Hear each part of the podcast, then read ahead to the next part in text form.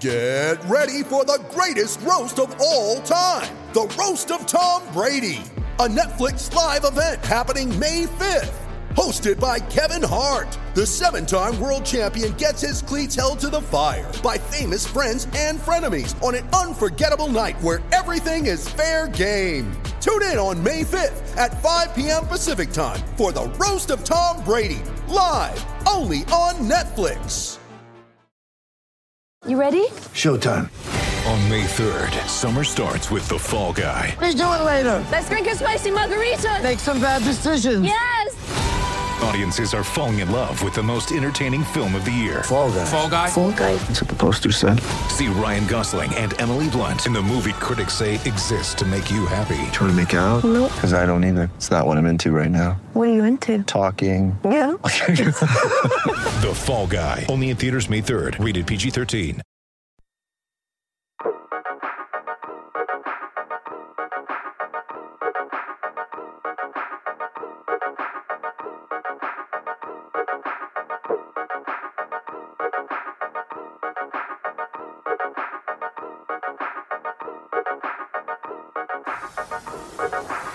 L'episodio 121 della riserva, il podcast che non ha paura dei numeri palindromi e quindi figurate se c'è che paura del coronavirus. Ciao Ema, ciao.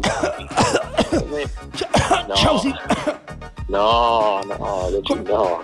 Co- co- eh, come stai Simone? Dove No, stai? eh, Do- dove sei andato a rifugiarti? Allora, in questo momento sono appena uscito dalla, credo, cattedrale, comunque, vabbè, chiesa, no, sì, no, però è cattedrale, la cattedrale di San Bavone in Gand o Ghent, dove mi trovo non per fini turistici, ma perché stasera la Roma prova a difendere l'1-0 dell'andata e a qualificarsi per, il prossimo turno di Europa League. Sei scappato? Sei, momento- sei- sei scappato Simone, di la verità. Ma diciamo che eh, ho guardato un po' di report dei vari, dei vari paesi europei e il Belgio era uno dei pochi che ancora non aveva casi di coronavirus e quindi mi è sembrato un buon posto comunque per venire perché ho detto o rimango immune o al massimo glielo porto io, quindi sembrava comunque una cosa carina da fare. Voi come state? Ma eh, io sinceramente male. Però credo che sto No, eh, guarendo. Noi sto siamo, guarendo, cioè io credo di aver contratto il coronavirus, però già ne sto uscendo. sì, noi siamo quasi sicuri di avercelo. Cioè, io ho il naso che mi cola. E Emanuele che adesso si soffia il naso, starnutisce. Però, appunto, sono così sicuro di avercelo che pure secondo me è già quasi passato. Mi dispiace per il signore che lavora nel supermercato qua davanti, che purtroppo è un po' anziano. Ci hai quindi- preso? Eh, mi sa, adesso ci Morto? Gli ho appena dato C'ha dei soldi. una brutta faccia, sì. Eh, sì. E poi appunto col fatto che noi ce l'abbiamo. È uno di quegli anziani che a un certo punto ha iniziato a mandare a fanculo le persone che dicevano no, tranquilli, muoiono solo i vecchi. Eh, giustamente. È uno di loro, perché, perché cioè, nel senso io capisco che in un primo momento ci siamo tutti sentiti sollevati da questa cosa, però forse a tutti, e mi ci metto anch'io, eh, ci è mancata un attimo la sensibilità in quel primo momento di non dirlo, di non esultare troppo pubblicamente per questa cosa. Perché comunque i vecchi poi ci rimangono male, no? Sì, poi nel senso i vecchi sono anche non lo so, mio padre è vecchio. Cioè, quindi Avvicinati al microfono, Ema, ti sento male. eh, no, che, Ah, che dico, Che- i vecchi poi sono anche persone vicine a noi, tipo mio padre è vecchio, mia madre è vecchia. Sì. Quindi Esatto. ne parliamo un po' in astratto, però Non bisogna mai dimenticare che i vecchi sono persone permalose. Sì. ragazzi, c'è un compleanno, ci sono dei sedicenni che fanno un compleanno in piazza a Ghent. E ci sta un grado qua, eh, cioè nevica, però per loro questo è un modo carino di festeggiare un compleanno. Poi faccio una foto e ve la mando. senti, ma, ma Simone, invece tu sei stato messo in quarantena, ti hanno hai avuto trattamenti speciali, ti guardano male quando entri nei bar di, di Ghent.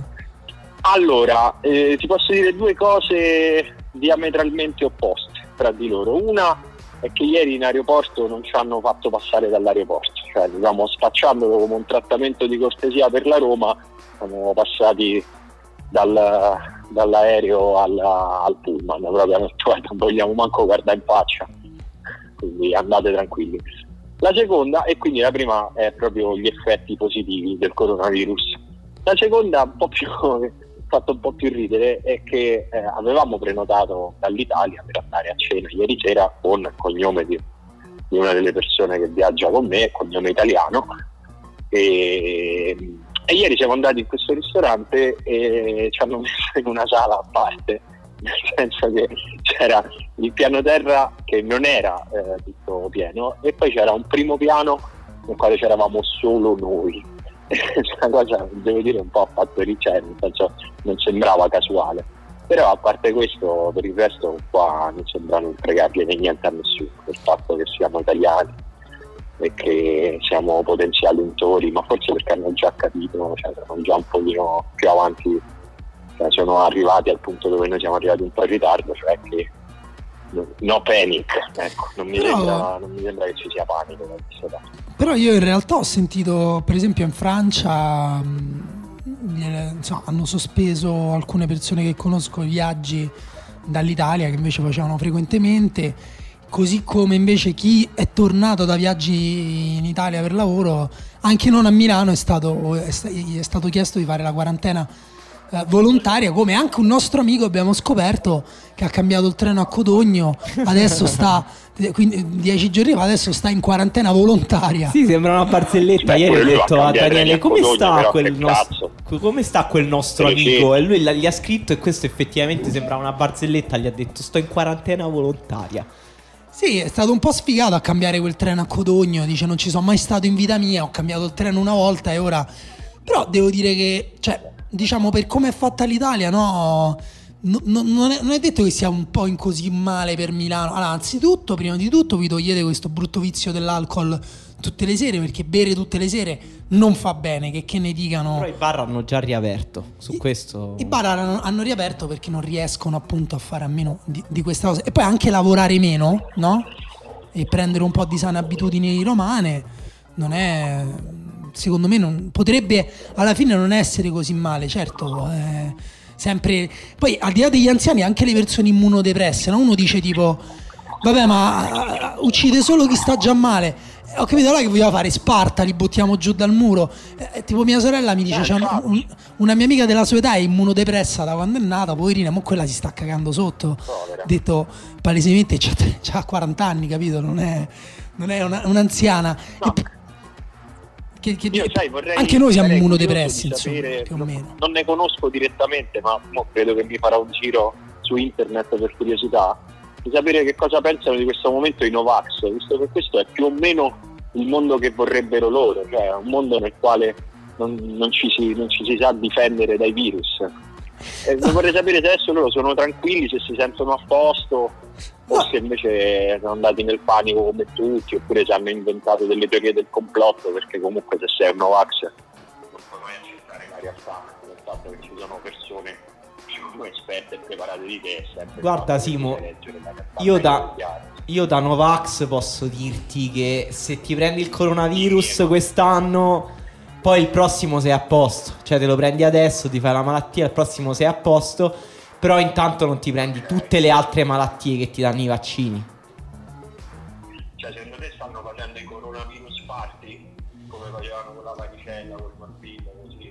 Beh, guarda. Guarda, mia nonna con la varicella faceva così, cioè se un, uh, fi- un nipote aveva la varicella, tutti a casa a prendersi la varicella e poi effettivamente eh, non ce l'avevi più. Beh, mm, mm, Tua nonna lavorava con Burioni, mi pare, vero? comunque. Po- posso invece, secondo me, tutti hanno preso in giro appunto i Novax dicendo eh, ah adesso, ehm, adesso lo, vole- lo vorreste il vaccino del coronavirus o comunque adesso volete tutti eh, insomma, farvi tamponi.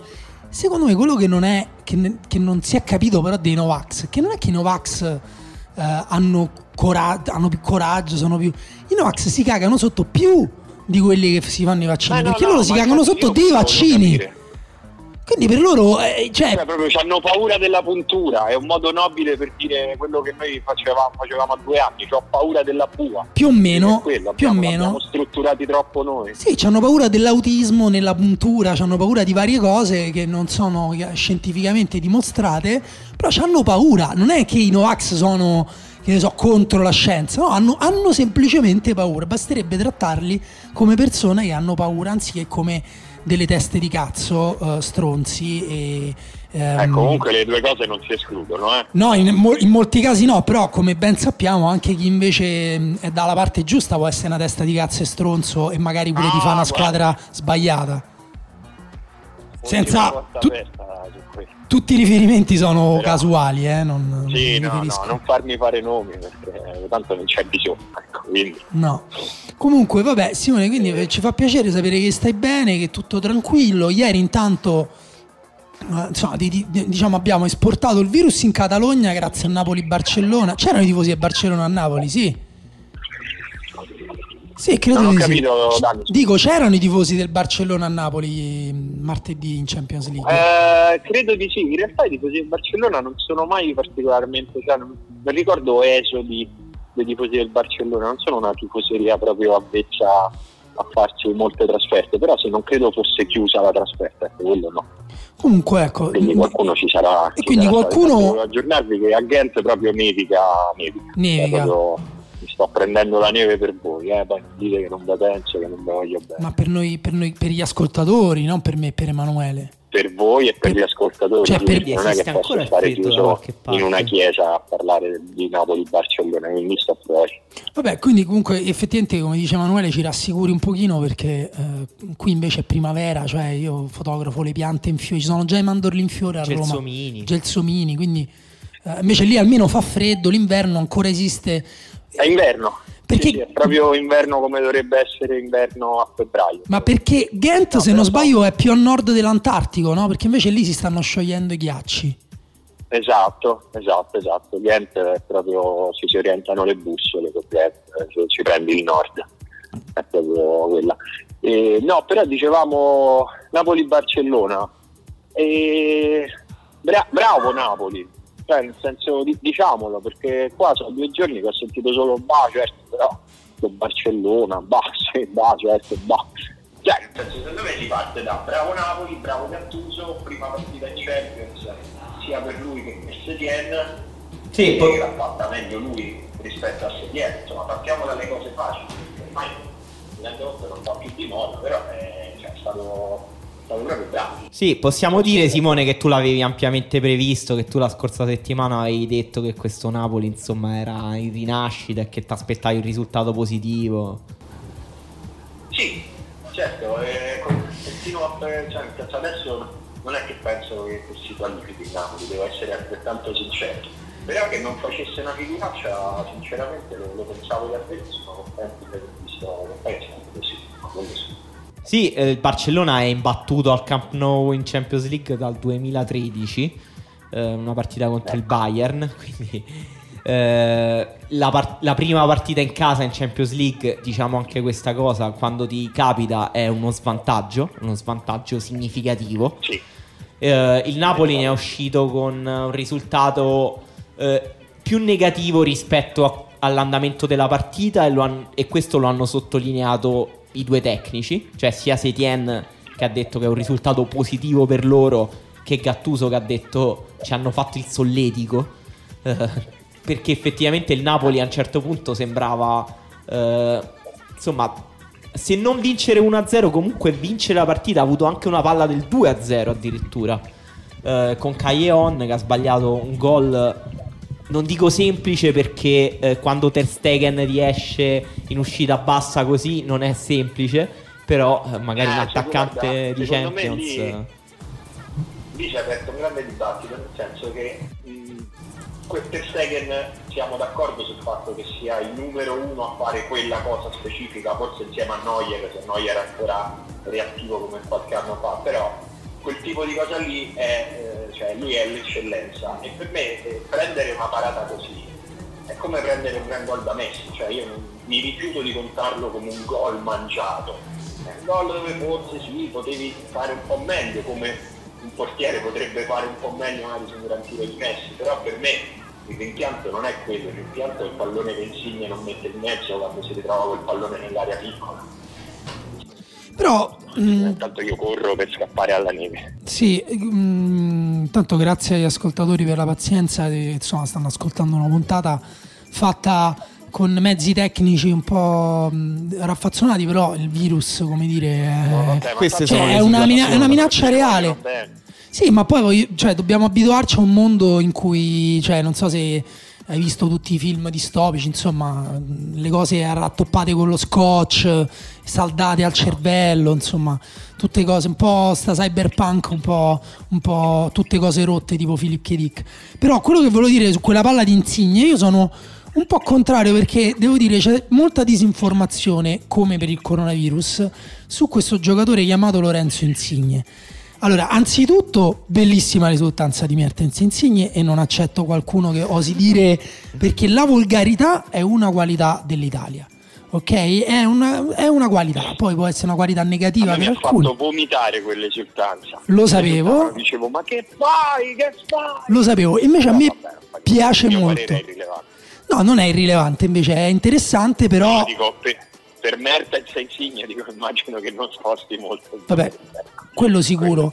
Però per me la volgarità in, quan- in quanto, diciamo, mh, esposizione bold della propria, ehm, delle pro- della propria emotività, delle- de- della propria anche, come dire, personalità, ma anche identità, no? Eh, in quell'esultanza c'è tutta la, la storia di Napoli, eh, il gioco tra persone, eh, che Mertens ha adottato completamente da belga, quindi per me continua ad essere una storia stupenda. Su quella palla di Insigne, invece, io ho visto un fermo immagine, quella, qui è la disinformazione. Perché tu vedi il fermo immagine, vedi Milik eh, fermo là davanti e dici perché Insigne non gliel'ha passata. Però quel fermo immagine è preso una- nell'unica frazione di secondo in cui forse Insigne effettivamente avrebbe avuto tempo per, per passargliela, però aveva già pensato al tiro. Quell'azione in realtà, cioè lo spazio non c'è, è strettissimo. È vero che forse la cosa che c'è ancora di meno è il tiro a giro sotto l'incrocio. Però se Insigne avesse dato quella palla a Milik, secondo me, boh, non lo so, staremmo parlando di un grandissimo centrocampista del Barcellona, appunto, del Manchester City o del Bayern di Monaco. Io l'ho vista in video e non mi sembrava così possibile, cioè Insigne c'ha sia il tempo che la visione per, mettere quella palla. Non era facilissima, però secondo me il tempo per, per metterla per tanto l'aveva. Detto ciò, eh, poi è chiaro che noi parliamo, parliamo di calcio così, da seduti, e lì è una, una frazione di secondo contro il Barcellona, dopo un'ora che corri e fai tutto così, non- è che è un peccato mortale cercare di lucidità, eh, cioè nel senso gli errori gravi nel calcio sono altri. Sì, secondo me tu prima sottolineavi la grande parata di Ter Stegen dicendo quello è una cosa che ti aspetti da un, gioca- da un portiere del, level- del livello di Ter Stegen che fa una cosa fenomenale da fenomeno. Eh, per me Insigne se, cioè, se faceva quella giocata mettendola in mezzo era una giocata alla De Bruyne per citare un giocatore che ha fatto il fenomeno in queste due partite. Mentre Insigne se ha un difetto secondo me è che eh, negli ultimi metri non è proprio lucidissimo è un errore che secondo me abbiamo tutti sottolineato tanto perché quello è un errore che Insigne fa sempre e che tutti i tifosi del Na- e che fa impazzire tutti i tifosi del Napoli che dicono basta con sto tiro a giro sul secondo palo e, e- e quindi lo capisco Non pure basta. non diventarlo per favore. Eh, però, ecco, due mesi fa, quando stavamo qui su questo tavolo e non c'era il virus ed era un mondo più bello, per il Napoli era un mondo peggiore. eh, e ne, ne raccontavamo la catastrofe, raccontavamo una squadra veramente esaurita, veramente logora. eh, sotto tutti i piani, tattico, tecnico, fisico, societario, sembrava una squadra che non poteva ria- riaggrapparsi a questa stagione. In parte è ancora molto difficile che Napoli eh, nobiliti una stagione in cui è comunque molto difficile qualificarsi in Champions League, se non impossibile, che Vai. centrare quindi un obiettivo stagionale che in fondo è il minimo per una rosa del valore del Napoli, però allo stesso tempo il fatto che il Napoli sia riuscito a giocarsi eh, un, un ottavo di finale Champions contro il Barcellona testimonia anche del lavoro di Gattuso che, su cui anche noi siamo stati anche scettici No, all'inizio sì, e siamo scettici tuttora per alcune cose. Diciamo sui risultati il lavoro di Gattuso è, è effettivamente sorprendente, anche in campionato adesso stanno a 9 punti dall'Atalanta. Atalanta sta in grande forma, secondo me non è più la squadra che mh, crolla a un certo punto fisicamente perché ha i ricambi, Gasperini li sta anche gestendo bene e, e poi appunto ci sono dei giocatori che, non, che sono arrivati ormai a un livello tale che non è più solo la loro forma fisica ad essere superiore a quella degli altri, ma anche la sintonia con gli altri giocatori, la tecnica di quei due, insomma, ne abbiamo parlato. Però non è detto che l'Atalanta non perda da qui alla fine della stagione 9 punti in più del Napoli. Eh, manca veramente metà stagione è lunga.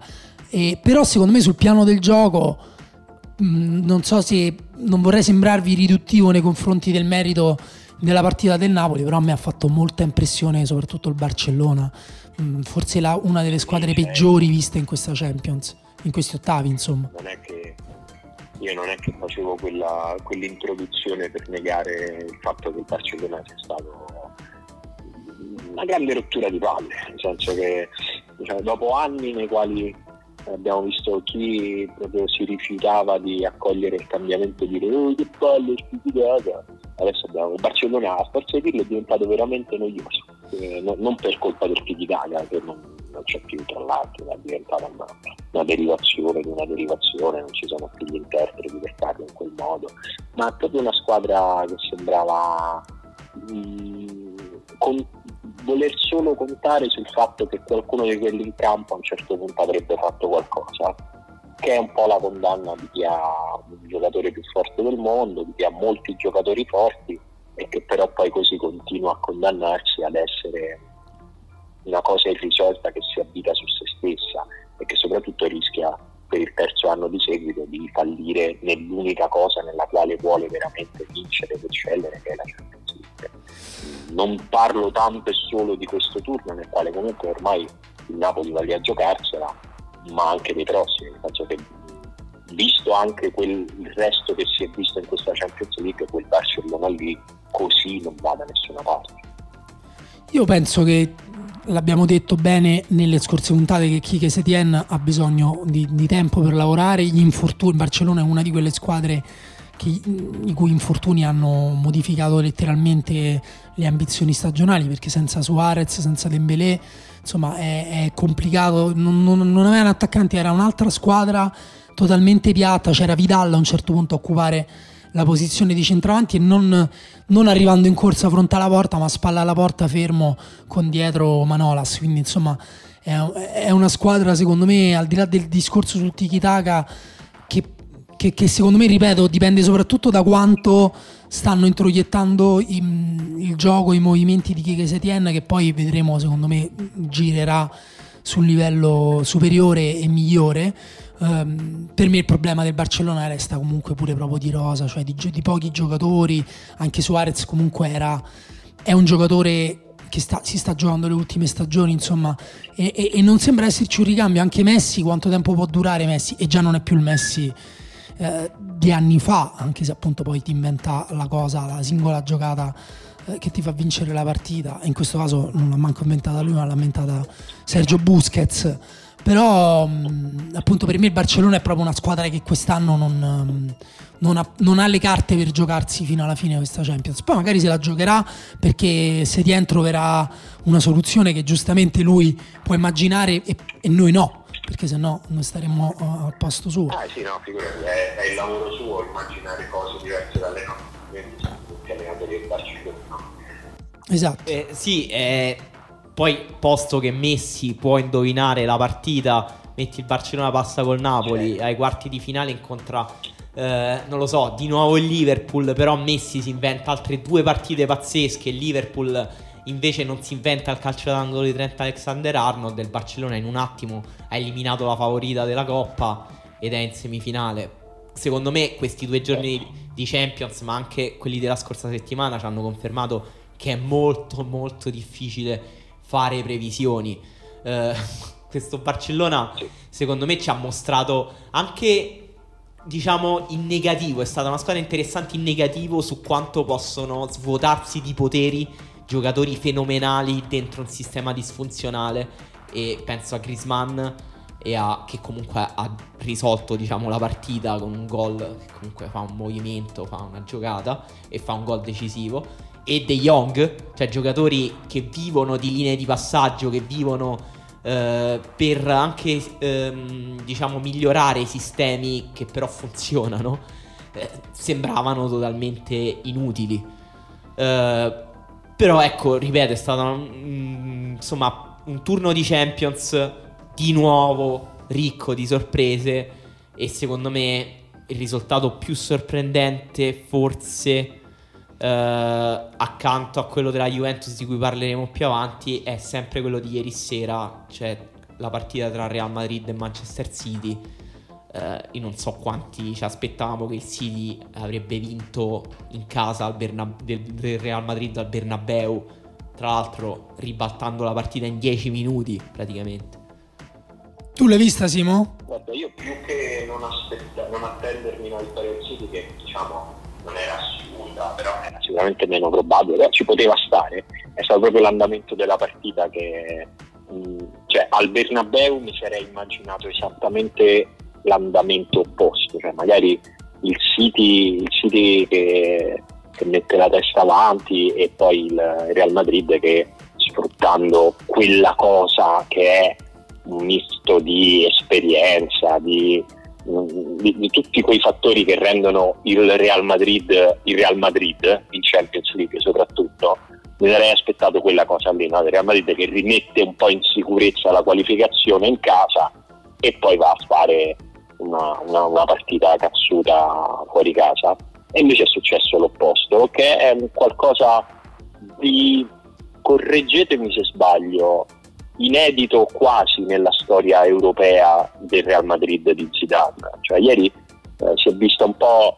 l'opposto di quello che di solito veniva messo come una, una medaglia sul petto di Zidane, cioè il fatto di eh, a volte anche senza strafare, ma sapere avere il controllo di quello che, che era l'andamento della partita in Champions. Ieri a un certo punto si è smarrita questa cosa qua.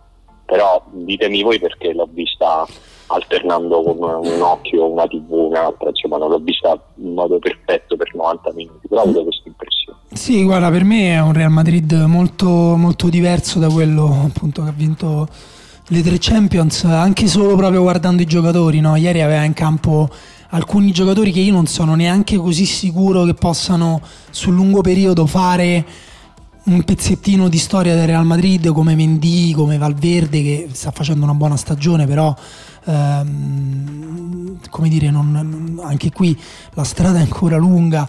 Lo stesso Vinicius Junior che ha delle qualità insomma, evidenti, la palissiane, però, però può prendersi in mano eh, il Real Madrid. Alla fine ieri eh, sono rientrati in partita per diciamo più un, un errore, un bug del sistema del City con uh, Otamendi e Rodri. Anche il City, secondo me, ha dei giocatori. Ieri, vedendolo giocare, dicevo proprio: Ma Guardiola perché ha preso questi giocatori? Ha creato una squadra adesso con, con Rodri e Gundogan davanti alla difesa. Secondo me, molto poco di Guardiola. L'ampiezza lasciata a dei giocatori solitari di Momarez che fa ogni volta una cosa diversa, totalmente imprevedibile anche per i suoi compagni, ma comunque quasi sempre solo, senza centravanti in area neanche per cui grossare o per dare la palla. L'unica mossa che mi è piaciuta è quella di De Bruyne, perché De Bruyne semplicemente può giocare dappertutto, lo metti a giocare vicino alla difesa, ti fa uscire la palla e magari ti, ti fa anche avanzare di 50 metri con i lanci o ti manda in porta l'attaccante, lo metti sulla tre quarti diventa questo giocatore qua, perché poi con tutto che ha avuto l'infortunio al ginocchio l'altro anno, con tutto che è un giocatore anche lui con un fisico un po' particolare e adesso è un po' macchinoso, non è mai stato velocissimo e non è neanche un driblomane, resta un giocatore notevolmente più forte di quasi qualsiasi altro giocatore eh, in campo. Ieri insomma ha fatto, ha fatto quella giocata sul gol di Gabriel Jesus che poi insomma vai, vai, a decidere se è fallo o no quella mezza spintarella su Sergio Ramos però no no no non lo accetto No, Da, No. da difensore non accetto che ci sia un dibattito su quello. Lì Sergio Ramos ha fatto il paraculo e l'ha pagata. Guarda, non- su quella cosa non, non- ti puoi buttare per terra, non, puoi, non puoi non accettare il contrasto. Ci ha provato perché è abituato bene essendo il Real Madrid e stavolta gli ha detto male. Eh, però è vero che le mani Gabriel Jesus eh, non dovrebbe usarle in quel caso le usa, però almeno pote- poteva usare il Eh, braccio per, però- per tenere la posizione, non lo so. Però se ti guarda, diciamo è proprio una questione fisica, se ti spingono cadi in avanti, lui cade all'indietro, c'è qualcosa che non va. No, no, lui- No, Sergio Ramos si lascia cadere. E allora, già che parliamo del, del difensore con più espulsioni nella storia dell'umanità, ieri è arrivata la 26 sarei io. Ah no, Sergio Ramos. Sergio Ramos, secondo te c'era l'espulsione invece dopo su quella, l'altro, me- l'altro errore in impostazione invece del Real che lancia Gabriel Jesus? Sì. Lì c'era? Sì, secondo, secondo me quello è rosso. Ma io- io- perché No, il fallo secondo te no. dove lo fa? No, perché lui il fallo lo fa toccandolo con la mano sulla spalla, no? E Gabriel Jesus si lascia cadere. Però non so se è abbastanza che io ti tocco la spalla perché tu cada a terra da ul- e come dire, e io ti distrugga l'occasione da rete. Un minimo proprio di Beh, contatto. però, eh. sì. Non lo so, non lo so, è, è dubbio, eh, non sto dicendo che... È, è vero che è un contatto che non è sicuramente violento, non è pesante, però io non, non mi fa tenere, cioè non rimango col dubbio che sia un contatto sufficiente a sbilanciarlo, perché comunque Gabriel Jesus va a 40 all'ora, cioè è una persona che corre molto, Sì, poi secondo me veramente a quella velocità. ha ragione Simone eh, anche sulla questione del fallo, perché il fatto è che Sergio Ramos è un difensore che gioca molto su queste zone grigie, no? Come altri difensori, lui lo fa particolarmente su queste furbizie e quindi è anche giusto che l'attaccante si faccia furbo da parte sua e Gabriel Jesus è stato più furbo di Sergio Ramos in tutte e due le occasioni. È stato più bravo a usare quella zona grigia della spintarella, è più bravo a farsi fare fallo. O, o magari, ecco, io ho sentito anche Marco Dottavio oggi in ufficio diceva no, Gabriel Jesus poteva rimanere in piedi e andare a segnare il 3 a 1. Però, boh.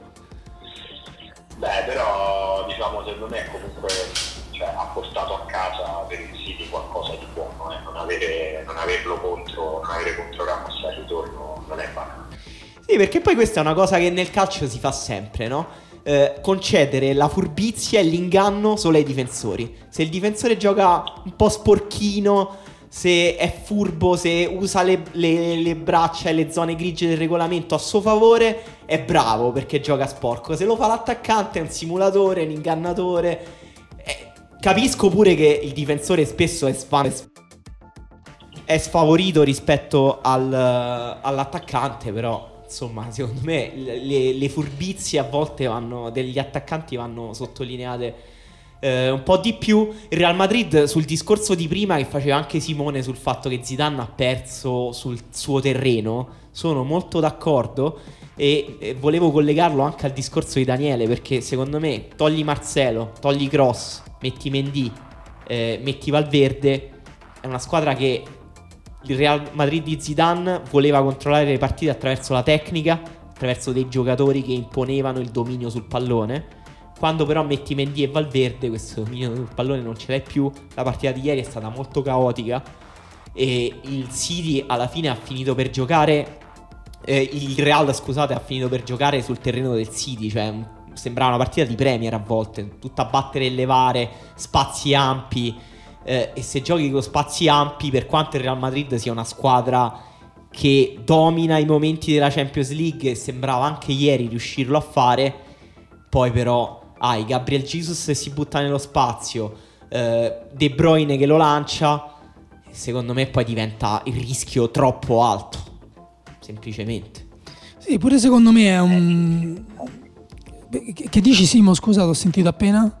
No, no, no, ero, ero d'accordo, stavo solo sottolineando che ero d'accordo sul fatto che De- Bruyne è, insomma, ha dimostrato per l'ennesima volta che è un giocatore che cambia le partite indifferentemente dal livello della partita. Ecco.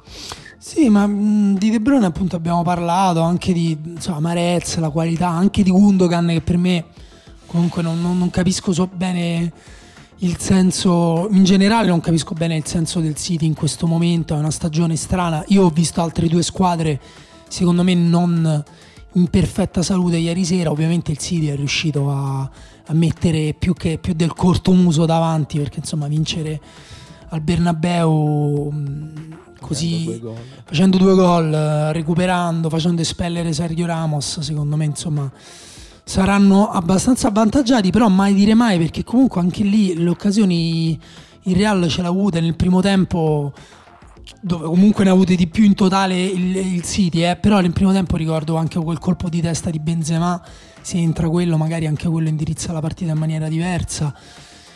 E, e quindi insomma ve- ve- vediamo, io però non vedo bene né le squadre inglesi né le squadre spagnole quest'anno se devo dire proprio la verità. E, Quindi il Bayern si prende la Champions a sorpresa? Beh, allora- Spacchia tutto, Lewandowski, il canto del cigno? Guarda, il Viene Bayern, commiato, scusa. il Bayern per- è di gran lunga la squadra migliore che ho visto in questi ottavi per me, proprio su un altro livello tecnico e anche tattico perché è una squadra ordinata, si, fanno, si mettono nei, nei posti giusti, non è neanche una squadra banale come, come sembra perché insomma, la difesa comunque è alta, qualche rischio se lo prende, certo poi con Alfonso Davis te lo puoi pure prendere il rischio di- della difesa a metà campo, tanto poi recupera chiunque, però al di là di questo soprattutto per me, a me del Bayern ha impressionato mh, Alaba, ehm, Kimmich, eh, Pavar e Tiago Alcantara in impostazione. Simone intanto è saltato e, e vederli lo sto richiamando intanto però parlo, parla Emanuele Però che bella questa fantasma di. Simone. Secondo me neanche dovremmo ringraziare gli ascoltatori. Simone, sei- ringraziarci Eh, loro. sei, sei tornato Simone? Puntata Sì, sperimentale, già, già, è già, è già- ha già vinto il coronavirus, diciamo. Sì. Nel nostro caso ha già vinto. Peggio di così non possiamo stare. Già- mi, stanno già tagliando le comunicazioni, è il primo passo dell'isolamento. Ma non fosse mai che sto coronavirus si passa pure via telefono, niente niente. E, no, stavo, Vabbè, eh, se- stavo dicendo che il Bayern a me sembra, cioè presente quando tu fa- noi facciamo le nostre partite a calciotto e siamo sempre in dubbio di dove schierare i giocatori più forti perché abbiamo eh, mm, livelli molto squilibrati.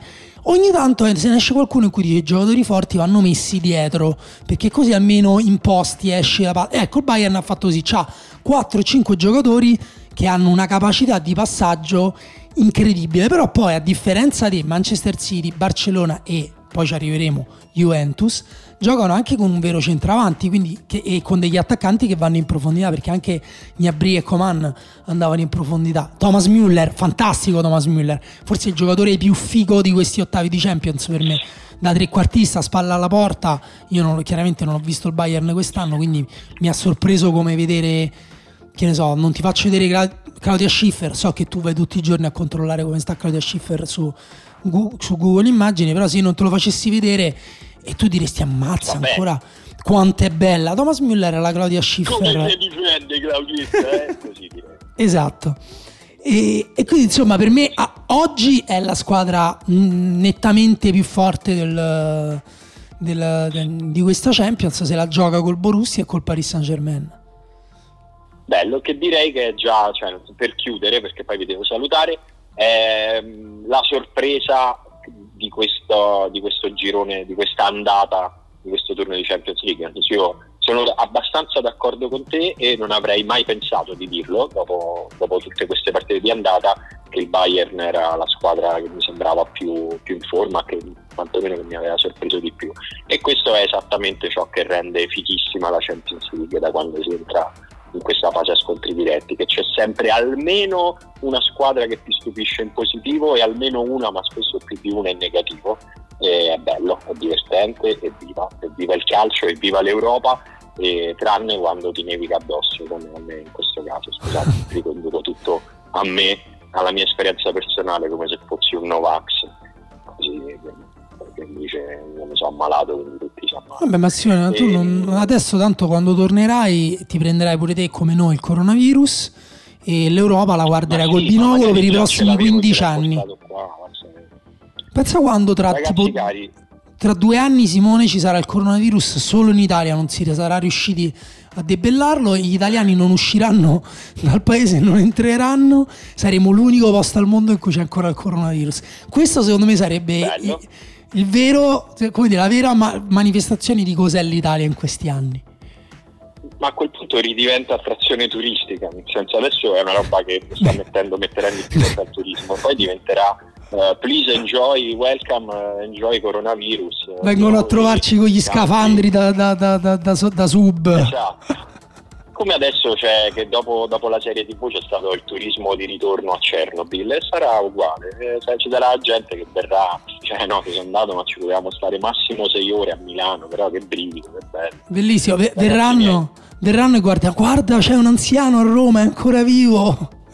È ancora vivo. Seguiamolo, magari Eh, muore. saranno invece saranno come i centurioni, saranno giovani truccati da vecchi. Esatto. E vi devo salutare. Va Vi bene. devo salutare, vi mando un grande abbraccio dal, dal contenimento belga. No, non ci diciamo niente perché i romanisti non si dicono niente prima delle partite.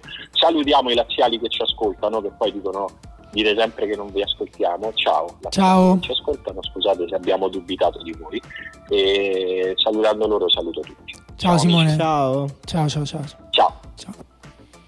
Mamma mia, sta puntata. che- Ma che andiamo avanti noi? Eh sì, no, qua dobbiamo, dobbiamo Che parlare ancora di Champions League. Abbiamo ancora, diciamo, lo diciamo agli ascoltatori, ancora un'oretta, un'oretta e un quarto sulla Champions. E poi facciamo un'oretta circa, di, forse un po' più stretta di preview Io, no, io su Inter Juventus. sento la febbre che mi sale. Io, cioè, secondo te che dif- cioè, una persona molto, ma molto, molto eh, ipocondriaca e che somatizza è anche immuno... Cioè, qua- che differenza c'è con le persone immunodepresse serie? Ma per la mia esperienza personale ti posso dire nessuna. Cioè, io sono tutte le categorie che tu hai descritto più o meno. No, non Io, vero, io mi sento un pochino che mi bruciano i polmoni. Eh, Stai, stai un po' somatizzando Sì. la tua paura per il coronavirus. Potrei, aver- potrei avere un, un coronavirus autoimmune. No, essendo tutto connesso nella io sono Novax, sono anche eh, per la medicina olistica e tutte queste cose. Eh, essendo tutto connesso, se tu pensi di avere una malattia, a un certo punto è quasi sicuro che ce l'avrai. Cioè, il tuo corpo semplicemente se la prenderà. Eh, poi non lo so, per me funziona così, spero anche per te, perché si No, sa benissimo. io guarda, da ieri ho visto la- parte della barricata. Ho visto la seconda puntata di Hunters, la, la serie Sì. di Jordan Peele su Amazon eh, Prime Video, quella con Al Pacino che caccia i nazisti. C'è un nazista effettivamente mi ha fatto strano vederlo proprio ieri che in treno ci avvicina un bambino allergico alle noccioline e lui dice alla madre, dice, sa che in realtà un tempo noi non avevamo queste allergie, eccetera, eccetera. Cioè, dice, la nocciolina non è la malattia, la nocciolina è la soluzione, la malattia è tuo figlio, è il virus nel nostro codice genetico. A parte una battuta incredibilmente simile a quella di Louis C.K. e che ti fa pensare che insomma, il nazismo si può nascondere in, varie- in vari posti, in varie forme, ma soprattutto mi fa pensare pure il nazismo effettivamente di tutte quelle persone hanno fatto Ah, vabbè, ma ammazza solo le persone anziane o che hanno già altri problemi. che problema c'è? Vabbè, ok, allora facciamo una selezione naturale. Togliamo, non lo so, togliamo gli antibiotici. Comunque, eh, posso dire una cosa anche su Bayern Monaco perché eh, è stata Che è una squadra che, che ha gli anticorpi contro coglioni che se gli viene il coronavirus lo sderenano in due settimane tutti. Sì, anche perché il coronavirus l'ha messo in giro Thomas Muller, l'ha fabbricato in laboratorio. Sì. E è stata una To- Thomas sorpresa. Muller che tra l'altro assomiglia ai virus di- del corpo umano. Come si chiama il cartone quello del corpo umano? Ehm, è vero. eh. C'è presente che il virus Sì, c'erano sì. sempre uno grasso e uno magro. Lui sembra quello magro. E aspetta, però, come facciamo a scoprirlo questo? Vabbè, intanto tu che stavi dicendo? No, stavo dicendo, io. ma ci possiamo ancora. eh, siamo fatti così. sì, Siamo fatti così. Siamo fatti così. Co- Possiamo sorprenderci per una squadra che è letteralmente ogni anno la stessa cosa, cioè che ce la dimentichiamo perché gioca in un campionato poco divertente, anche se molto interessante. Poco divertente al, dal punto, dal punto di, dal punto di vista della vera competitività. eh, che poi nella Champions League ci ricordiamo che è forte, che è una squadra forte. eh, c'ha sempre quei giocatori, ma c'ha sempre quei giocatori. Quest'anno sì, però neanche altri, nel senso che Lewandowski, Muller, Kimmich, anche in parte Diago Alcantara, Boateng e Neuer sono l'ossatura del Bayern Monaco che ha vinto anche la Champions League fondamentalmente tranne Diago Alcantara e Kimmich. E, e poi però ha messo accanto dei giocatori giovani, forti, su cui ha investito un sacco di soldi. E, e ogni volta che investiva un sacco di soldi dicevamo: Ma non è che il Bayern sta spendendo troppo per giocatori mediocri?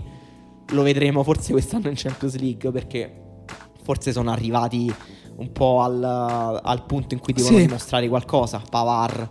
Eh, Gnabry che ha Gnabry. fatto insomma, una doppietta in grande forma.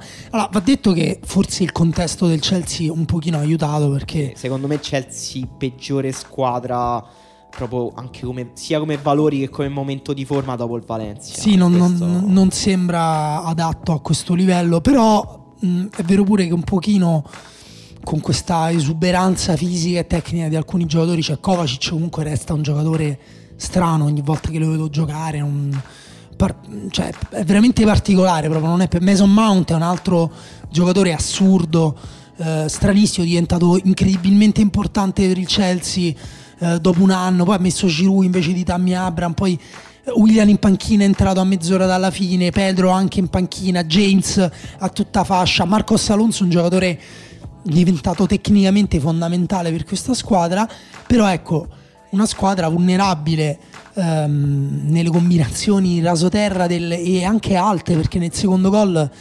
bellissimo poi il triangolo Gnabry Lewandowski. Però guardate come Lewandowski vince il duello aereo con Azpilicueta per carità Azpilicueta però Lewandowski arriva all'ultimo momento sposta Azpilicueta e gira un- la palla di testa a Gnabry perfetta. Però anche prima se guardate i primissimi minuti Alaba che sta giocando per chi non lo sapesse centrale di difesa vicino a Boateng ha una ca- capacità in gestione del possesso da numero 10 che sta giocando in difesa. Fa dei, dei- dei passaggi che tagliano le linee eh, di attacco e centrocampo de- del Chelsea. Già nei primi minuti che dici vabbè così, così li bucano in ogni momento. E infatti hanno trovato ogni volta che prendeva palla eh, Alaba, Tiago Alcantara, Kimmich c'era un- una palla andata in avanti a un giocatore che si era smarcato. E io questo Bayern giocare così bene non l'ho visto gli altri anni sinceramente. Poi magari abbasserà i ritmi nei Eh, prossimi mesi. Alfonso Davis non ne abbiamo parlato, però ha fatto una partita pazzesca, è un giocatore che aggiunge tante dimensioni al Bayern Monaco, un'esuberanza fisica impressionante, impressionante, sembrava davvero Bale a un certo punto. Eh, però è vero che eh, tu hai citato proprio i giocatori tecnici, la pulizia tecnica nell'uscita bassa che è non lo so, non ci stancheremo mai di ripeterle, ripeterlo, l'aspetto essenziale del calcio contemporaneo, pressare alto e resistere alla pressione. È lì dove si giocano principalmente le partite dal punto di vista tattico. Sì, anche, anche proprio per costruire un'azione pulita, no? trovare un giocatore smarcato, con Ricavare un passaggio pulito, esatto. E il Bayern Monaco, eh, questo lo associamo spesso per esempio alle squadre di Guardiola, no? Guardiola vuole giocatori tecnici che sanno impostare, la difesa del Bayern Monaco e l'uscita bassa del Bayern Monaco aveva un livello tecnico secondo me imparagonabile rispetto a Walker, Otamendi. No, infatti Guardiola tempo fa giocava con Rodri e Fernandinho centrali di difesa, addirittura sì, è entrato invece poi Fernandinho centrale infatti perché, la, perché Laporte Madrid. si è fatto male, però era partito con Laporte Otamendi. Laporte te- tecnicamente in teoria dovrebbe essere eh, all'altezza insomma di giocatori che stiamo dicendo, però è vero pure che il campionato inglese poi alla fine un pochino ti, ehm, ti condiziona, ti, ti cambia un po' il modo di giocare e anche i compagni con cui giochi. Il Bayern sembra una squadra sempre in controllo della palla. Ah, attenzione, non abbiamo aggiunto che in porta c'è Neuer che va bene, ha fatto un mezzo errorino nel primo tempo perché ogni tanto anche loro sbagliano, però anche avere un portiere così a cui dai la palla e stai tranquillo. No, beh, Neu- Neuer non è più affidabile tra i pali come lo era 5 anni fa, però coi piedi ancora mm, insieme a Ter Stegen il miglior portiere del mondo. Sì, mm, e poi ripeto appunto, messo insieme con eh, due giocatori tecnicamente eccezionali, ma anche Pavar E che scusate. Alisson, certo. Anche Pavar, di cui non, non abbiamo parlato, un giocatore anche qui che a me non è che faccia impazzire con, con- con grandi limiti secondo me difensivi, però a un certo punto gioca un filtrante a centrocampo che... Che, che- No, che, insomma, eh, quando c'hai 6-7 giocatori che giocano quei palloni là, alla fine un buco a un certo punto lo trovi per fare gol. Müller, ripeto, adesso al di là delle battute, giocatore di un'intelligenza eccezionale, ma, ma da primi 10 degli ultimi 20 anni a livello di intelligenza tattica. Vabbè, sì. Assolutamente. E il Bayern Monaco, secondo me, va sottolineato, aveva in panchina, che poi sono entrati Tolisso, Goretzka, Coutinho e che non sono entrati, aveva Lucas Hernandez, che è un altro difensore fisicamente e tecnicamente di alto, Vabbè, il alto fratello, livello. vuoi dire il fratello di Teo? Il fratello forte di Teo No, Hernandez. for- No, forse sono cambiate le cose. Sono un po' cambiate gerarchie, è vero. Non lo so, non lo so. Comunque. Beh, pure loro, per esempio. Lucas Hernandez l'avevano preso per fare il terzino, forse il centrale, insomma, non era chiaro. Però adesso si sono ritrovati con Alaba al centrale, che ripeto, è un trucco. Hai barato, hai bara- stai barando. Sì, vediamo, vediamo. Cioè, nel senso, è, è vero, però è vero che su, su tutte queste condizioni c'erano un sacco di dubbi sul Bayern Monaco all'inizio. Sì, Sul sì, Bayern Monaco ci diciamo, Boateng eh, basta, non può più- è bollito, non può più giocare. Alaba non, non- da centrale perdi troppo perché Alaba non è la prima volta che gioca centrale difensivo, quando giocava lo metteva Guardiola centrale difensivo. Eh, dicevamo tutti che era la fenomenite di Guardiola e Alaba effettivamente faceva degli errori pazzeschi. No, qualche, qualcosa, ri- qualcosa rischi, qualche gol lo prenderanno, non è che non, non prenderanno gol. Il punto è che hai un'identità di gioco molto definita, con delle qualità eh, molto molto alte in alcune cose specifiche e quando incontri una squadra come il, come il Chelsea che eh, ti pressa, però mh, ti pressa anche alto, però non riesce a seguire gli spostamenti e soprattutto che tu salti con una rapidità perché i- i- tutti i gol del Chelsea del, del Bayern, compreso il terzo con Alfonso Davis che si fa tutta la fascia sulla moto, sono di una velocità, di una rapidità tecnica eccezionale. Allora capisci che lì non è solo imposto bene come magari il Barcellona o come che ne so, anche la- quando si parla della Juventus, dei problemi della Juventus. Vogliamo parlare un pochino della Juventus? Sì, io volevo arrivarci proprio per questo, perché questa puntata abbiamo parlato, stiamo parlando tanto, tanto di Champions League e stiamo parlando tanto della differenza che fanno, che fa la qualità tecnica in questo tipo di partite. Il Chelsea aveva sulla tre quarti l'anno scorso William e Hazard, quest'anno aveva Mason Mount e Barkley. La differenza è stata abissale, Sì. è abissale rispetto a squadre che abbiamo citato in forma, che oggi- di cui oggi non abbiamo parlato, eh, come il Borussia Dortmund. Sì. Primo controllo di Hakimi, eh, Jadon Sancho è di un altro livello rispetto a quelli di Mount anche, anche Dorgan. Hazard, anche Dorgan Hazard. Ah, sì, probabilmente fratello. sì. E eh, dall'altra parte ci sono squadre che sembrano in un momento di transizione anche nella costruzione della rosa. E a me, per esempio, la Juventus eh, ieri è sembrata una squadra che aveva eh, incredibilmente delle lacune tecniche. No, Nel no. senso, sembrava una squadra con, eh, per esempio, Rabiot. Non sembrava poter giocare, non era a livello dei, dei giocatori che abbiamo citato fino adesso. Poi figura, giocava, giocava contro il Lione che eh, non è che appunto schierava Sancho, Hakimi, Thomas Muller e Gnabry. Però è, ha fatto Però è, basta- però è bastata War eh, che ha sverniciato Bentancur. diciamo il gol va detto per, proprio per giustizia. Delict era fuori, quindi eh, Danilo era andato a fare il centrale di difesa. C'era Bentancur in posizione di terzino destro. È stato totalmente bruciato da War su un allungo eh, nella linea di fondo. Poi l'ha messa dentro. Il gol, la Juventus ha preso gol così in un momento un po' particolare della partita. Però al di là di questo, al di là anche del fatto che la Juventus negli ultimi quarto d'ora, 20 minuti, 10 minuti, non lo so, avrebbe potuto fare uno due gol eh, con, con un po' di fortuna, un po' più di qualità. Per me è vero che, che la Juventus è un'altra squadra in difficoltà. Io sto vedendo tante squadre che non hanno, che non hanno un'identità. Quando- per questo quando vedi il Bayern di Monaco dici, ah cazzo, così, così si gioca. Questa è una squadra di calcio pronta, preparata, col coltello tra i denti per la fase della stagione che conta. La Juventus tutti stanno dicendo che ci sono difficoltà dei giocatori ad accettare il gioco di Sarri. Eh, tutti stanno dicendo che probabilmente Sarri sta rinunciando troppo. Qua- qualche settimana fa Sarri ha detto mi sto adattando ai giocatori che, mm, Sì, non che se ho. vi aspettate una squadra organizzata come il Napoli o le, le mie vecchie squadre, scordatevelo. Però non è che questa squadra qua sta funzionando molto bene. Io prima ho detto che fa una grande differenza avere un attaccante o anche più di uno che ti attacca alla profondità, che va in area eh, con i tempi giusti a prendere i cross.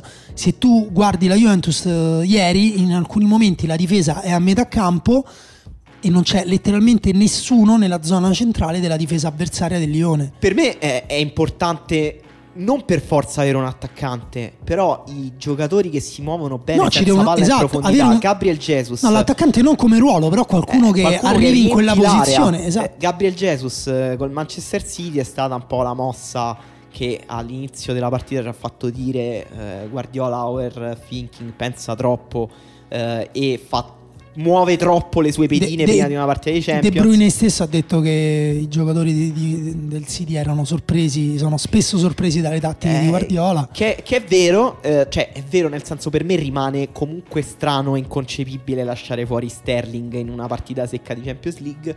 Però Gabriel Jesus in quella posizione ha funzionato, era un giocatore intelligente che si muove senza palla benissimo, che va in profondità. Da si- Juve pa- parte da ce l'ha. sinistra non cambia più di tanto, no? Se parte da sinistra e tieni De Bruyne e Bernardo Silva in zona centrale come ha fatto ieri.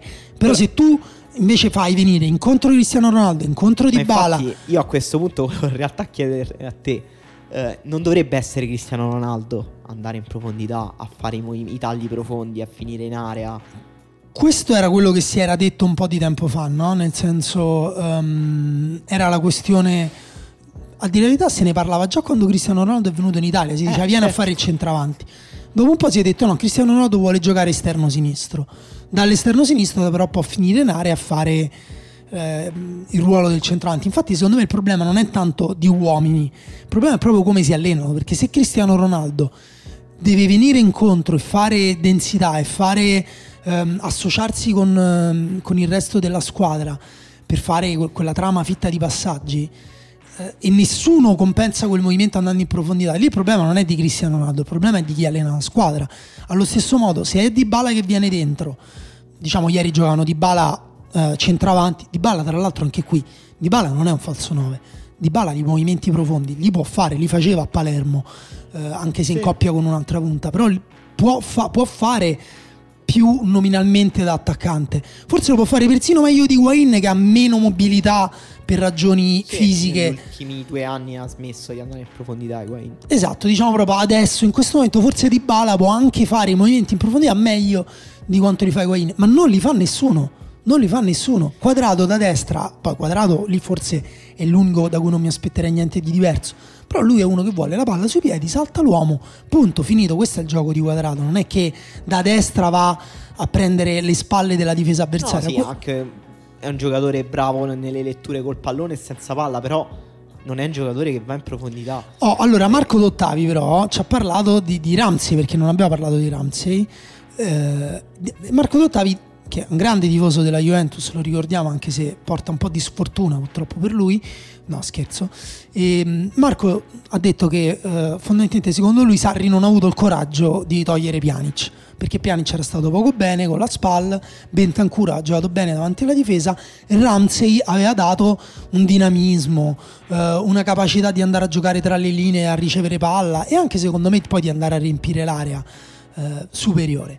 E- ed è vero che io ogni volta che vedo giocare Ramsey dico Sarri non può fare a meno di questo giocatore. Anche quando gioca da- sulla tre quarti con dietro eh, Higuain e Dybala, o Higuain e Cristiano Ronaldo. Perché Sarri invece non, non la, non- non la pensa in questo modo? Perché preferisce giocare con Bentancur e Ramsey e scusa e, mm, e Rabiot eh, mezzali oppure a volte Rabiot e Matuidi? Cioè, mm, per, me è per me è incomprensibile.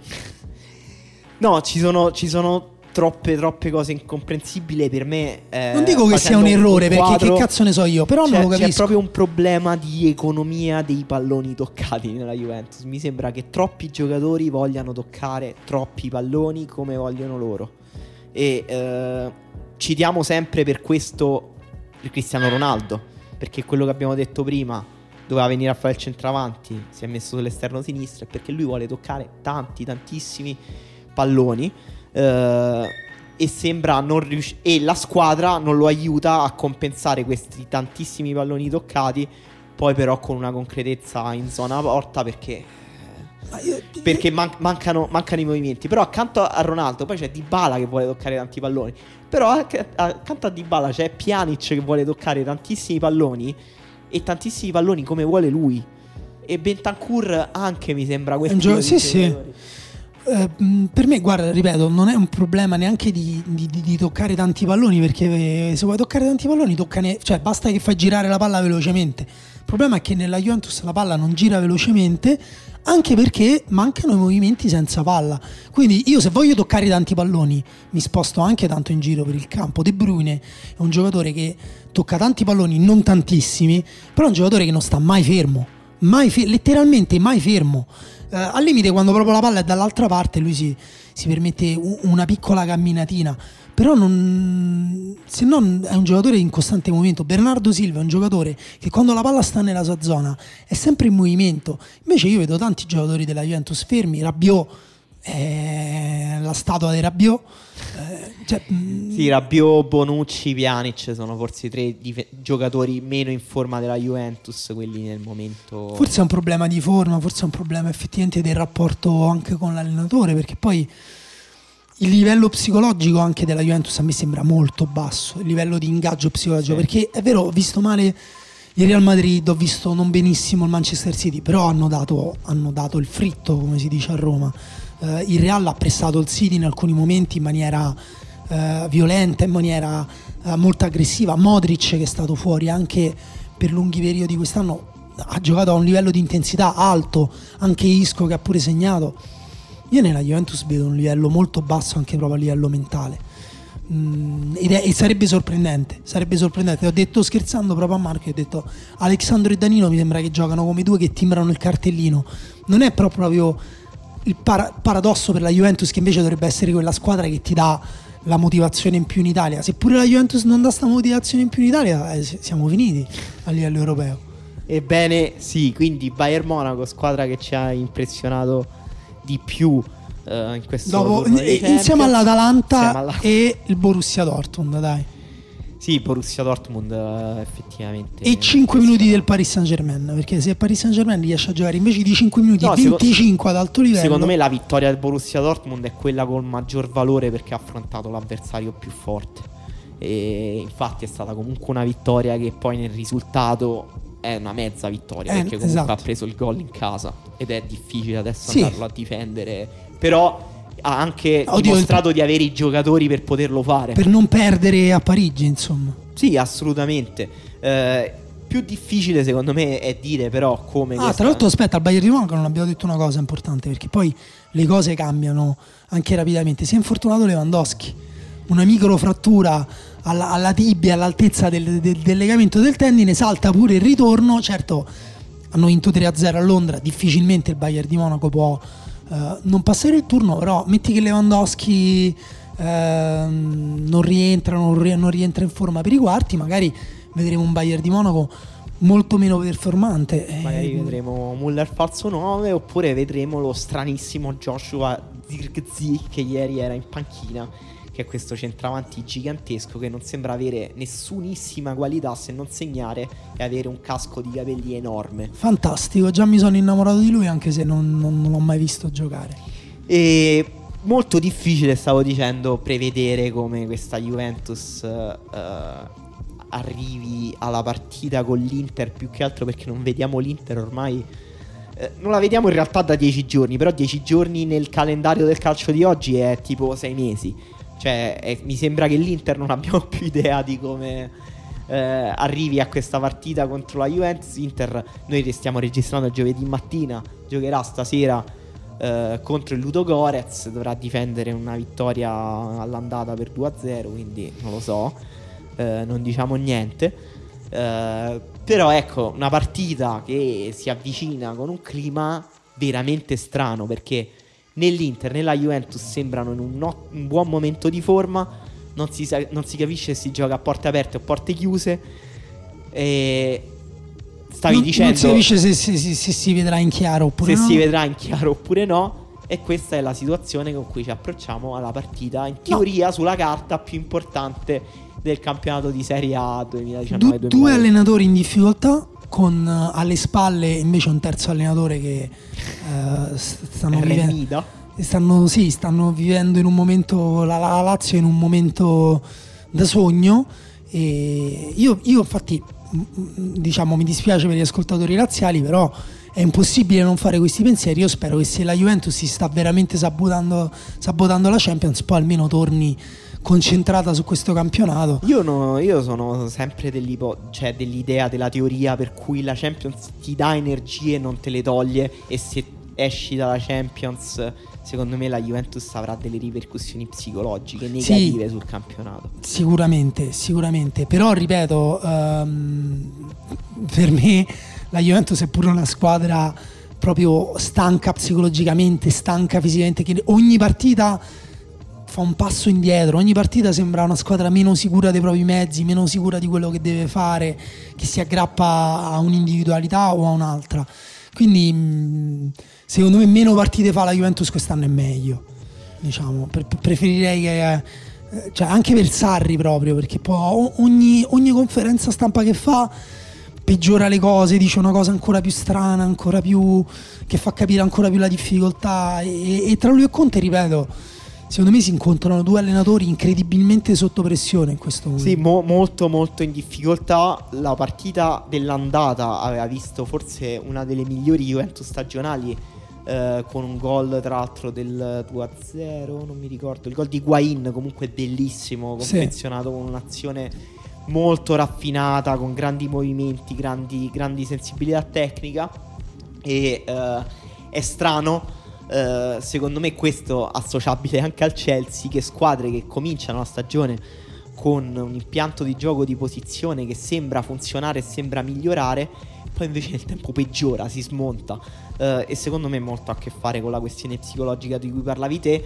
La Juventus nel secondo tempo con Lione ha recuperato molti più palloni eh, in alto. Secondo me si giocherà eh, molto su quello la partita su come la Juventus riuscirà a pressare la costruzione bassa dell'Inter, quanto riuscirà a sporcare i palloni verso le punte, però la Lazio ha dimostrato per disinnescare l'Inter i difensori devono giocare una grande partita in marcatura sugli attaccanti Sì, dell'Inter. quello e soprattutto devi, devi uscire dal pressing dell'Inter quando l'Inter ti pressa con dei giocatori di qualità. Quindi io veramente prego che Sarri faccia fuori sia Rabiot che Matuidi e metta dentro più, più gente che, che- che- capace di, di- di toccare la palla in maniera tecnicamente precisa e pulita perché deve- de- la devono vincere con la tecnica perché se la mette sul piano del fisico secondo me l'Inter rischia paradossalmente di essere avvantaggiata perché poi comunque è una squadra che gioca sempre nello stesso modo e questa è una cosa che viene criticata a Conte però quando, però quando quel modo è efficace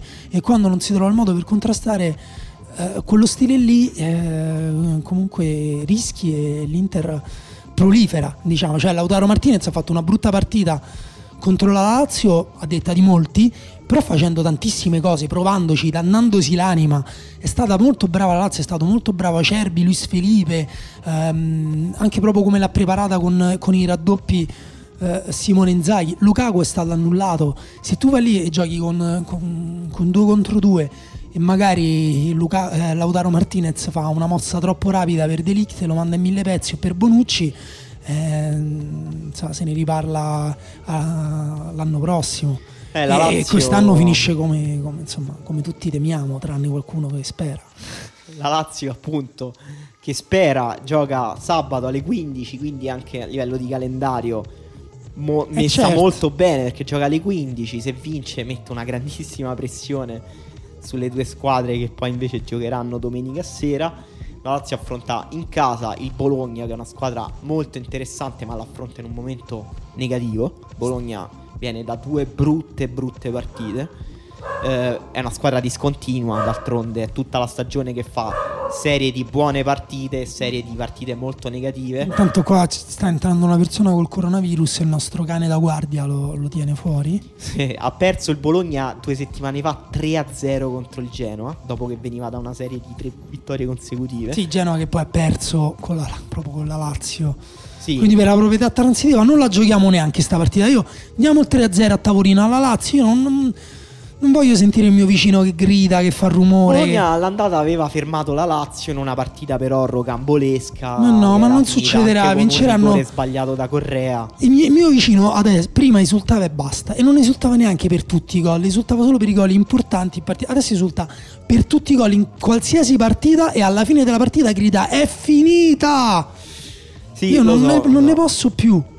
non ne posso più. Questo, il coronavirus. Cioè, Ma infatti torniamo secondo me adesso a parlare del coronavirus perché abbiamo chiesto ai nostri ascoltatori una cosa semplice, cioè quanto si stavano cagando sotto di questo virus con una gif di un cane grasso e peloso. molto bello, sì. Da uno a Simone Conte, perché Simone Conte, appunto, è partito, è andato in Belgio. Sì. È and- è let- è- ha lasciato il paese. Simone Conte ha lasciato il paese. Adesso vediamo se tornerà insieme agli altri da Ghent. Comunque c'è Edoardo che lui vive in Germania e dice che lì stanno tranquilli, non c'è psicosi. ehm, perché non hanno certi giornali e certi divulgatori e quindi aiuta e anche hanno preso anche misure mirate al momento giusto però è interessante vedere come nei giornali italiani si urli al complotto tedesco perché lì mica fanno i giusti conteggi e controlli vogliono tenere tutto nascosto che è vero è una cosa che ho sentito Sì, sì, sì, è vero. Eh, è vero pure che se è una cosa eh, asi- che può essere anche asintomatica, magari c'è effettivamente c'è un sacco di gente che però non si fa. Noi siamo matti e ci andiamo a fare il tampone perché ci cola al naso. Sì, io andrò oggi pomeriggio. Matteo, per Ti pre- esempio, ti- un'altra ti- ti presto il mio, se vuoi. Dalla regione tedesca. Dice: Sono veneto, vivo in Austria e domani difendo la mia tesi di dottorato. Considerando che forse mi chiudevano l'università rinviando la sessione e che famiglie e amici sono venuti su ad assistere, anch'essi veneti, mi sto cagando sotto perché anche se siamo tutti sani ci guardano tutti strano. Matteo, però credo, però tu vivi in Austria, lo sai meglio di me, quello sia proprio una questione degli austriaci verso noi italiani, ci guardano male. No, in realtà ecco esatto, io pure io ho vissuto a Parigi quando non c'era nessuna epidemia, gli italiani sono sempre di- più o meno discriminati in maniera soft o hard all'estero, Eh, eh, gli unici che non lo sanno sono gli italiani che poi invece discriminano eh, gli stranieri in Italia, come è successo appunto con i cinesi prima che noi diventassimo i cinesi d'Europa. E è bello anche appunto quel que- quei post che stanno girando, ne ho letto più di uno sulle persone che dicono che, che- che sono scese. eh, qual era quell'aereo che è stato rispunto? Insomma, dicono: Ah, incredibile, ci hanno tenuto lì, non ci hanno fatto scendere, ci hanno tenuto 10 ore fermi. E poi effettivamente, magari sono le stesse persone che dicono: Oh, tre settimane su una nave in mezzo alle onde a farvi la crociera. Che problema c'è? Potete restare a casa vostra. ecco, mh, non credo che purtroppo funzionerà così, perché tanto eh, la- la- la paura, la paura dello straniero non ti passa perché tu vivi sulla pelle quelle cose lì, però effettivamente è un po' un piccolo contrappasso che stiamo vivendo. Gianluigi dice: Ieri c'è stato il mio primo caso in Puglia. No, il mio, il primo caso in Puglia, a 10 minuti da casa mia. Sono più preoccupato comunque per la Juventus che per il coronavirus. Meglio la quarantena che un'altra mezz'ora di Rabiot. Ecco, appunto. Eh, Mattia dice che ci- eh, Torino è una città più vivibile adesso. Eh, Edoardo dice se la velocità della circolazione palla della Juventus raggiungesse anche solo una frazione della velocità di circolazione del coronavirus sarei molto meno preoccupato di quanto sono ora perché il vero problema non è il coronavirus il vero problema è Pjanic Pjanic e questi li stiamo a far fuori tutti piano piano. Antonio dice sabato sono andato a Venezia, ero tipo ah, ah ma che cazzo se ne fotte, domenica ero tipo è dentro di me. Eh, sì, è vero, d'altra parte sì, sei stato a Venezia, è, è letteralmente dentro di te. Mi auguro Antonio che ti sei messo in quarantena volontaria e che non hai invece scatenato eh, insomma, il virus anche altrove. Edoardo dice: Mi sto cagando sotto solo e esclusivamente perché hanno chiuso per ora la mia università e la mia laurea è prevista il 12 marzo. Se salta, rischierei di saltare la combo viaggio di laurea più tirocinio professionalizzante. Che nel maura- malaugurato caso dovrei così cominciare dopo sei mesi. La cosa che fa ridere è che per ora una delle ipotesi accreditate è che la laurea si giochi come Juve Inter a porte chiuse. Meglio così, Meglio bellissima così. la laurea a porte Ma è chiuse. meglio se si fa smart, la smart laurea da casa Smart tua in, in pigiama, cioè allora, anzi nudo sotto, solo con la camicia davanti alla webcam. Esatto. Carlo fa- Maria manda una foto di Corona, il grande attaccante, il solo Corona in grado di terrorizzare le difese immunitarie. Eh, insomma, Francesco dice che vi abita in Svizzera e sta per fare un tour dell'India in moto. Se sopravvivo per tornare a casa faccio tappa a Roma, rischio di non poter entrare in Svizzera perché vengo dall'Italia. Vero, la cosa bella è che sotto si scatena, no, oddio, quattro messaggi. eh, persone dicono in Svizzera dove? Da tanto insomma vogliono fare il gruppo d'ascolto in Svizzera Bello. della riserva. Se ce lo dite, vi diamo un link in cui voi potete sentirci live, quindi sentite tutti gli errori tecnici, i problemi, i cani che abbaiano. Sono molto di più di quelli eh. che si sentono live. Noi comunque stiamo facendo un grande lavoro da professionisti, altrimenti sarebbe molto peggio. Davide dice zero però buffo, sono atterrato ieri notte a Milano dopo tre mesi in Myanmar, pensavo di poter essere io l'untore dato che ho preso un sacco di voli in diversi paesi asiatici nell'ultimo mese, mai avrei pensato che rimanere in Myanmar potesse essere più sicuro dal punto di vista sanitario rispetto al rientro in Italia. Sì, la, la cosa brutta pure è questa, la ricerca del paziente zero e ti devi sentire in colpa. Allora io ho pensato, pensa se tipo scopro che ho il coronavirus, il problema mio peggiore sono- è il mio vicino, che è sempre quello della Lazio, che ha pure la moglie germofobica, che stanno, che, che- che tipo, infatti odiano i cani, eccetera.